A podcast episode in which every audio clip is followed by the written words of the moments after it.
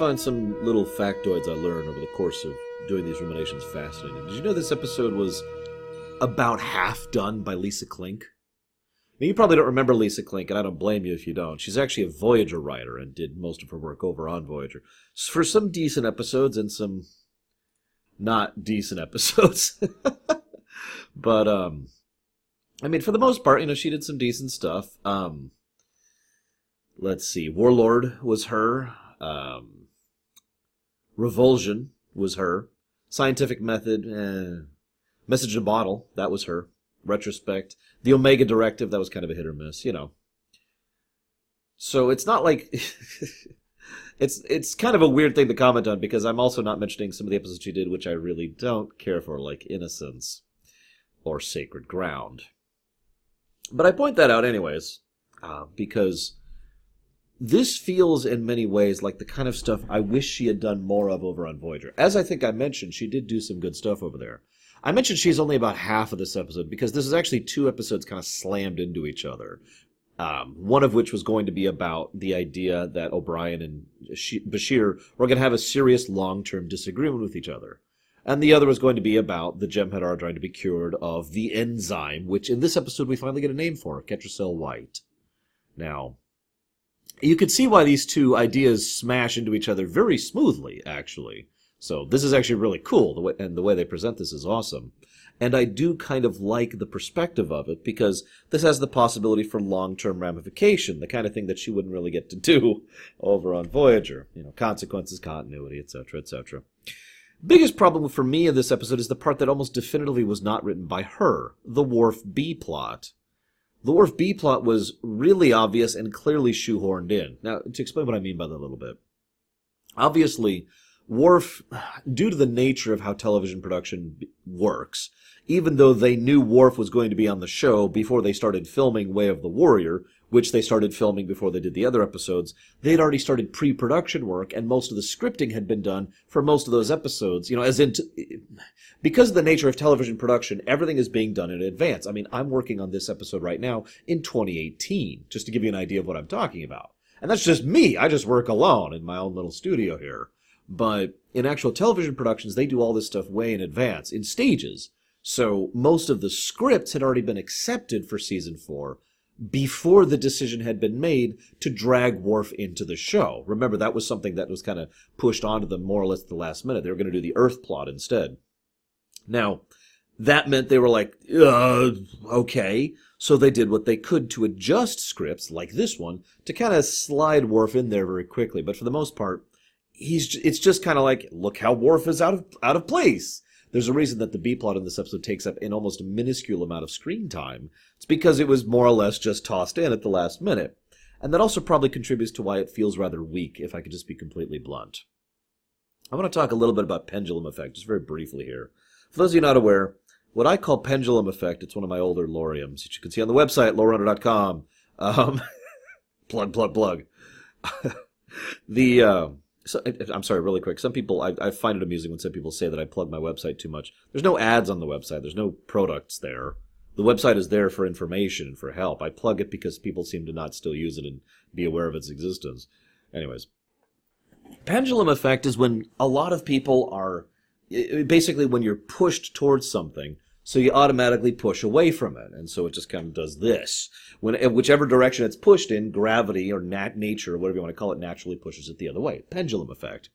I mention this because one of the things I've gotten an extremely strong impression from, specifically from two individuals, Ira Steven Behr and Michael Moore, uh, or Michael Moore, wow, Ronald D. Moore, sorry, wrong person, Ronald D. Moore, is the idea that they both were pushed so far one way when they were working on TNG. In fact, if you remember, uh, Ira Steven actually left working on TNG because of how much this, you know, upset him, that they pushed as hard as they could in the other direction.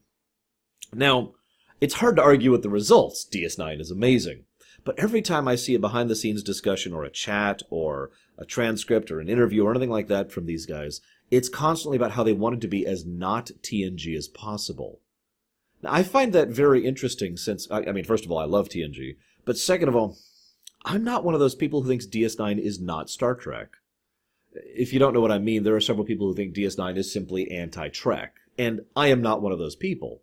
while DS9 can be a dark story, and indeed is dark Star Trek, it's still Star Trek. A lot of the core tenets are still there. The core ideals of optimism and cooperation and mutual assurance and respect and tolerance and understanding, and the fact that things can get better. The idea that all of this is for a reason, or all of this is to purpose, or that it's not in vain. To me, that is the core of what Star Trek really is, plus heavy character focus. And DS9 is that in spades. So I always find it funny that they talk constantly about how they wanted to push as hard as, as far as far uh, from away from TNG as they could, given the fact that it's so very Trek at its core. I don't know why that is exactly. It's just something that I've been noticing more and more as I've been reading these interviews and seeing these transcripts and you know all that fun stuff from both characters or excuse me from both people characters sorry guys this is all a holodeck simulation i'm actually just another aspect of control over the matrix whatever so Worf, of course, is having trouble fitting in. Of course he is. It's very stereotypical. I have very little to say about it. I do like the idea that he's so accustomed to the way Starfleet does things, which, let's be honest, Starfleet does tend to be a little rigid in how it operates. And DS9 tends to be not. That's probably because it's not a Federation station, right? That's been established many times back in Season 1 and in Season 2. This is, in fact, a Bajoran station which Starfleet helps to run. So there's a lot of blurring, a lot of gray, keeping in mind as well that Bajor is not a part of the Federation. So this is not Starfleet or Federation territory as well. So it kind of makes sense that this is more of a gray area. In fact, Sisko himself flat out uses that phrase when discussing this stuff with Worf. Now, I do like the idea of Worf being strategic operations officer, or whatever specifically they call him, because the way it's described is the kind of thing that makes perfect sense. It's the kind of person who basically has no real authority, other than the fact that he's got the pips on his collar. But he has the task of making sure that all Starfleet assets within the entire sector are all well aware of what each other's doing and are coordinating properly. If that doesn't sound like a hell job, you've never had to try and coordinate multiple groups across a large distance. I've had to do that more than once in my life as part of my business back in the day, uh, as part of uh, engineering projects. And oh my god, that can get fun. And of course, I think Worf would be very good at that, especially since he does have some rank in order to be able to pull it when necessary. It does make me wonder what else Starfleet has in this sector, since, as we've shown and as I've complained about time and time again, they don't seem to have any other assets on site other than the Defiant, but whatever. I kind of like the idea that he's technically in charge of the Defiant, though. He's not. Obviously, Sisko's the captain. But I like the idea that Sisko, it's Sisko's ship, but like 90% of the time, Worf's the one in charge of that. That's always a perspective I've enjoyed there, because it kind of makes sense to me. Anywho, so the Klingons are looking for more conquests. Duh. I kind of already ma- mentioned the idea of the you know imperial drive that I talked about back in uh, Way of the Warrior. But what I find weird is that they're aiming specifically for weak systems. I don't know. That actually doesn't strike me as very Klingon in terms of real Klingon or fake Klingon, so I'm not sure what's up with that. I, I don't have much else to add other than the fact that that kind of bothered me for some reason. Because the Klingons would strike me more as the kind who would look at a nearby system and say, okay, how much are they resisting? Oh, they're resisting a lot. Go! okay, we got a new system.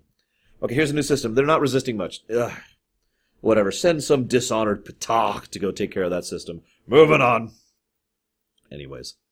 And Odo, well, naturally, Odo's on top of things. This is so obvious, I cannot believe Worf, with all his security experience, didn't really realize what was happening here. The fact that Odo clearly didn't want to tell him about what was going on. The fact that Odo clearly knew what was going on. The fact that Quark was just ready to go ahead and make this transaction. I mean, come on, Worf, put two and two together. This is obviously a reverse sting. He's trying to find out more of his sources and more of his insight and how he got it out. You'll notice one of the first questions Quark asks is, How'd you get it out? Because if he had just answered the question right then and there, which he probably wouldn't, well, that would have been pretty much the end of the need for continuing the investigation. But instead, they just make the transaction, and Worf ruins everything. Way to go, Worf. Funnily enough, later on, Odo and Worf will quarrel over other similar aspects of security. And that's all I have to say about that for now. Again, it's just kind of there because, hey, Worf's on the show now. Um, uh, have him go after Quark. There we go. Okay, we're good. There's a really great scene. I've already given huge praise to the getting drunk scene back in, uh, oh gosh, I don't remember which episode that was actually. It was a few episodes ago, towards the end of season three. Very good scene between O'Brien and Bashir. This episode actually has the first crack in their relationship. Unfortunately, by memory, I don't remember that crack as being particularly significant. But it'd be nice if it was, because, well, like he says, you know, I'm not really in the mood for darts either. Maybe in a few days. Obviously, this stung on both sides. It really did. And this, and notice that both actors make it clear that this is the kind of thing that really bothers their characters. We'll see going through if it has any kind of lasting impact whatsoever. I mean, maybe they do pull a Voyager here. but I bring this up because there's this great scene at the beginning of the episode where O'Brien is talking about, you know, the Keiko problem, and Bashir's like, well, that's ridiculous. She actually thinks you're trying to push her away. If anything, the fact that you're associating this with something that you associate with her shows how much you care. It's very touching, really. Now, I can't tell based on Alexander Siddig's per- performance if he's actually like like if if that is intended to be what Bashir really means or not. But whether it's what he really means or not, it's very clear that that is what O'Brien meant because the way O'Brien immediately responds is, "Of course, God, that's exactly right. At least someone understands." I, I kind of wish that she was well, she was a man. now, of course, I, I don't want to get into gender stuff because this is 2019 and I already have a headache right now. But all I have to say is that I do have to admit, every now and again in my life, I've kind of wished, why don't you just understand? to a girlfriend in, in whatever particular era in my life, right? Like, why don't you just get it? Look, I'm trying to explain it to you. Of course, I'm explaining it terribly because I have no idea how to explain things. That's that's why I talk for hours and hours on this show, after all. So I kind of sympathize with O'Brien there and with Bashir. And then they crash, and then the Jem'Hadar get them. Five minutes, 44 seconds teaser. You can kind of see how the TNG era of teaser approach was still bleeding over into DS9 well after TNG had had had come and gone. In fact, it wouldn't really be until like mid to late Voyager when they started really experimenting with the very quick teasers. I know they had a few earlier than that, and TNG and DS9 both had a few earlier than that. But for the most part, the average teaser length, like I said, is in the three to five minute range. That's pretty normal. So there's the Jem'Hadar. Okay. And so then they say, okay, so what we should do is we should kill him. We should use him for target practice. Nice folk, these Jem'Hadar. I, I can see why they're so popular at parties. So they say no. Uh, Goran'Agar specifically says no. And we find out the name of Ketracel White, like I mentioned earlier. We found out about the idea of cure, the fact that a cure can exist. We also kind of learn how the Jem'Hadar think a little bit. It's another insight into the Jem'Hadar. They still see situations in, well, basically in the mundane sense. I'm going to kind of skip over a lot of chunks of the episode because I don't have many specific things to say but rather I want to comment on things about the pragmatism and the concept of the innate, the, the nature versus the nurture. At several points throughout the episode, the Jem'Hadar, and Goran'Agar in particular, make comments that make it clear that they believe that anything that any sentient sapient being does or has is something that they were trained to do, something that was built into them, or something that, or excuse me, something that they were built. I'm saying this wrong. Something that they were trained to do, or something that they became acclimated to do. In other words, the, the, the general idea of not believing in the very concept of a nature. Now, I point that out because that itself is interesting given the constructed nature of the Jem'Hadar and how they seek to fight and kill as more or less a baseline default. And yet we see that they do have opinions and perspectives on things, even the, the Jem'Hadar who are not Goran'Agar. And Goran'Agar himself has his own opinions. This is the first time we really learn about the nature of the founders, the Vorta and the Jem'Hadar. Now, I've been talking about this before, but this makes it very clear that 99% of the time the founders don't even show up. They don't bother. Why would they? The Vorta keep things running just fine. Remember, the very definition of a standard fictional empire is the collection of resources and personnel and the control of territories for the uplifting of a specific body, whether it's a species, an organization, an elite, you know, whatever. And that is the Dominion in a nutshell. All that they do, all that they have, is all for only one purpose to make sure that the founders are on top of the heap, safe, and in control.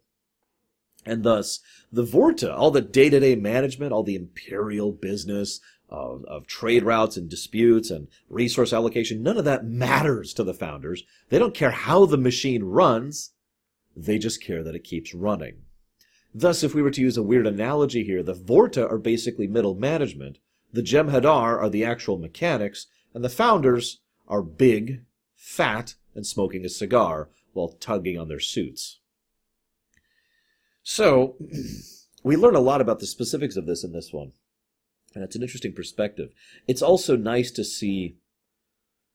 Up until now, the Jem'Hadar have only been focused on the mundane or the tangible. Now, I've talked many times and across many aspects of my show about the difference between the tangible and the intangible, and how, well, to put it as simply and bluntly as possible, any animal can understand and comprehend the tangible, but only a sentient sapient being can understand and comprehend the intangible. Concepts of enjoyment, concepts of social interaction, concepts uh, like honor and duty are things that are intangible concepts.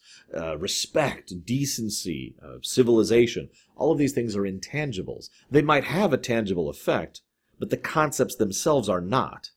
The Jem'Hadar are so pragmatic for the most part that they don't even think of the intangible. They instead only think about what can be used here, now.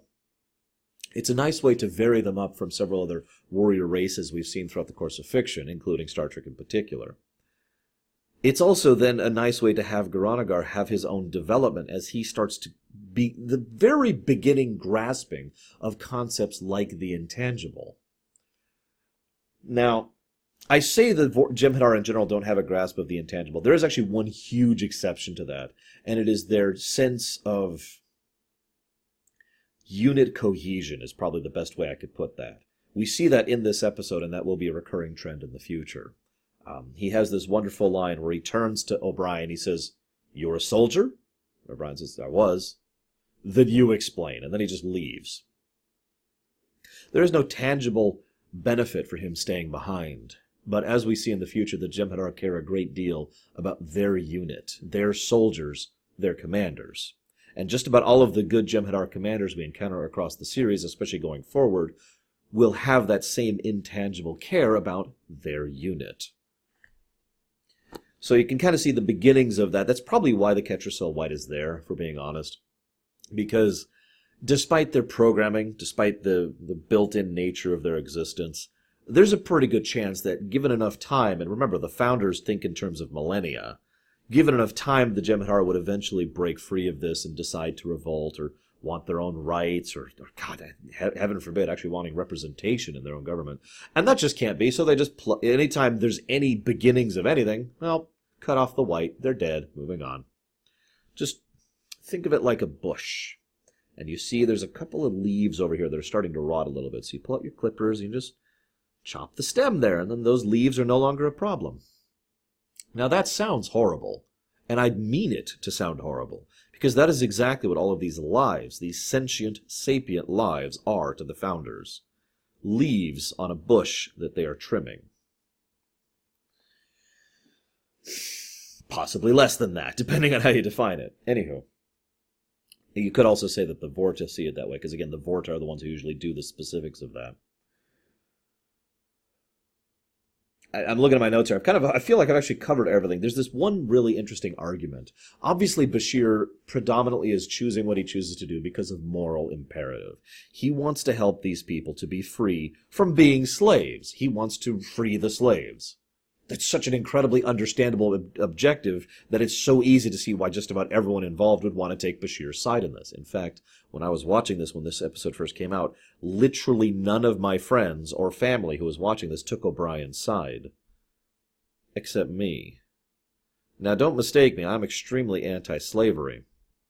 But it was O'Brien who brought up one of the ideas that I myself was having okay, we have freed the Jem'Hadar, but they aren't like other species. This isn't a case of, you know, a, a, a otherwise normal. I hate to use that word. You know, it's it's a good word. It's a good word because there is kind of a galactic normal, right? There is like an accepted norm as far as culture and society and civilization in Star Trek, and the Jem'Hadar are not in that circle.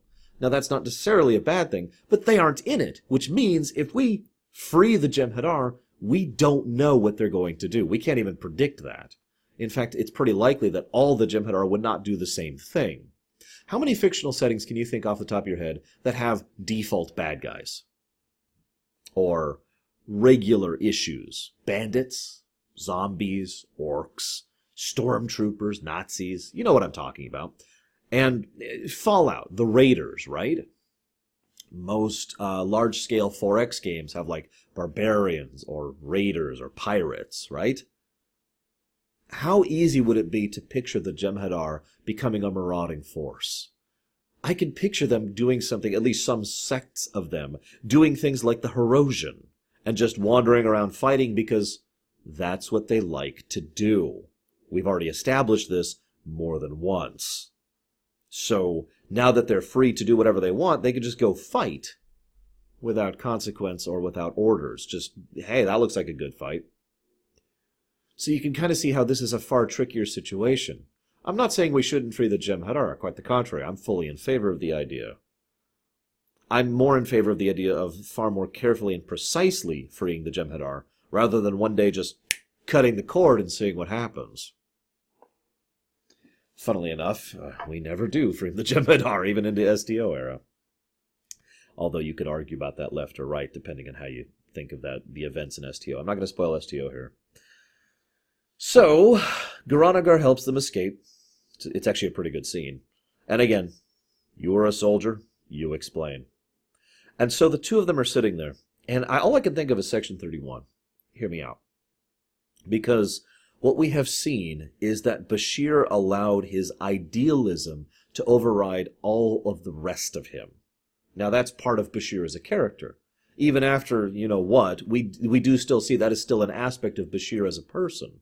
He is an idealist almost to a fault. He believes so firmly in, in the concepts of, of things going right and people being better and always helping and all that fun stuff. And that's a good thing. People like that should exist. But reality isn't usually quite that accommodating. Reality, unfortunately, needs people like O'Brien. People who see the pragmatic reality and say, no, we need to go now, and gets Bashir out of there. But O'Brien even admits you can still bring me up on charges on this if you would like to, for disobeying a direct order. Bashir, of course, says no. But I like this because, again, this reminds me of Section 31 and everything that will happen with them in the future. The very idea of the fact that, well, to be 100% blunt, a wonderful, beatific utopia like the Federation needs people like O'Brien. That's just reality. And unfortunately, that is believable storytelling. It's an unfortunate truth, but it still is a truth. I hope you've enjoyed my thoughts on this one, guys. I'll see you next time.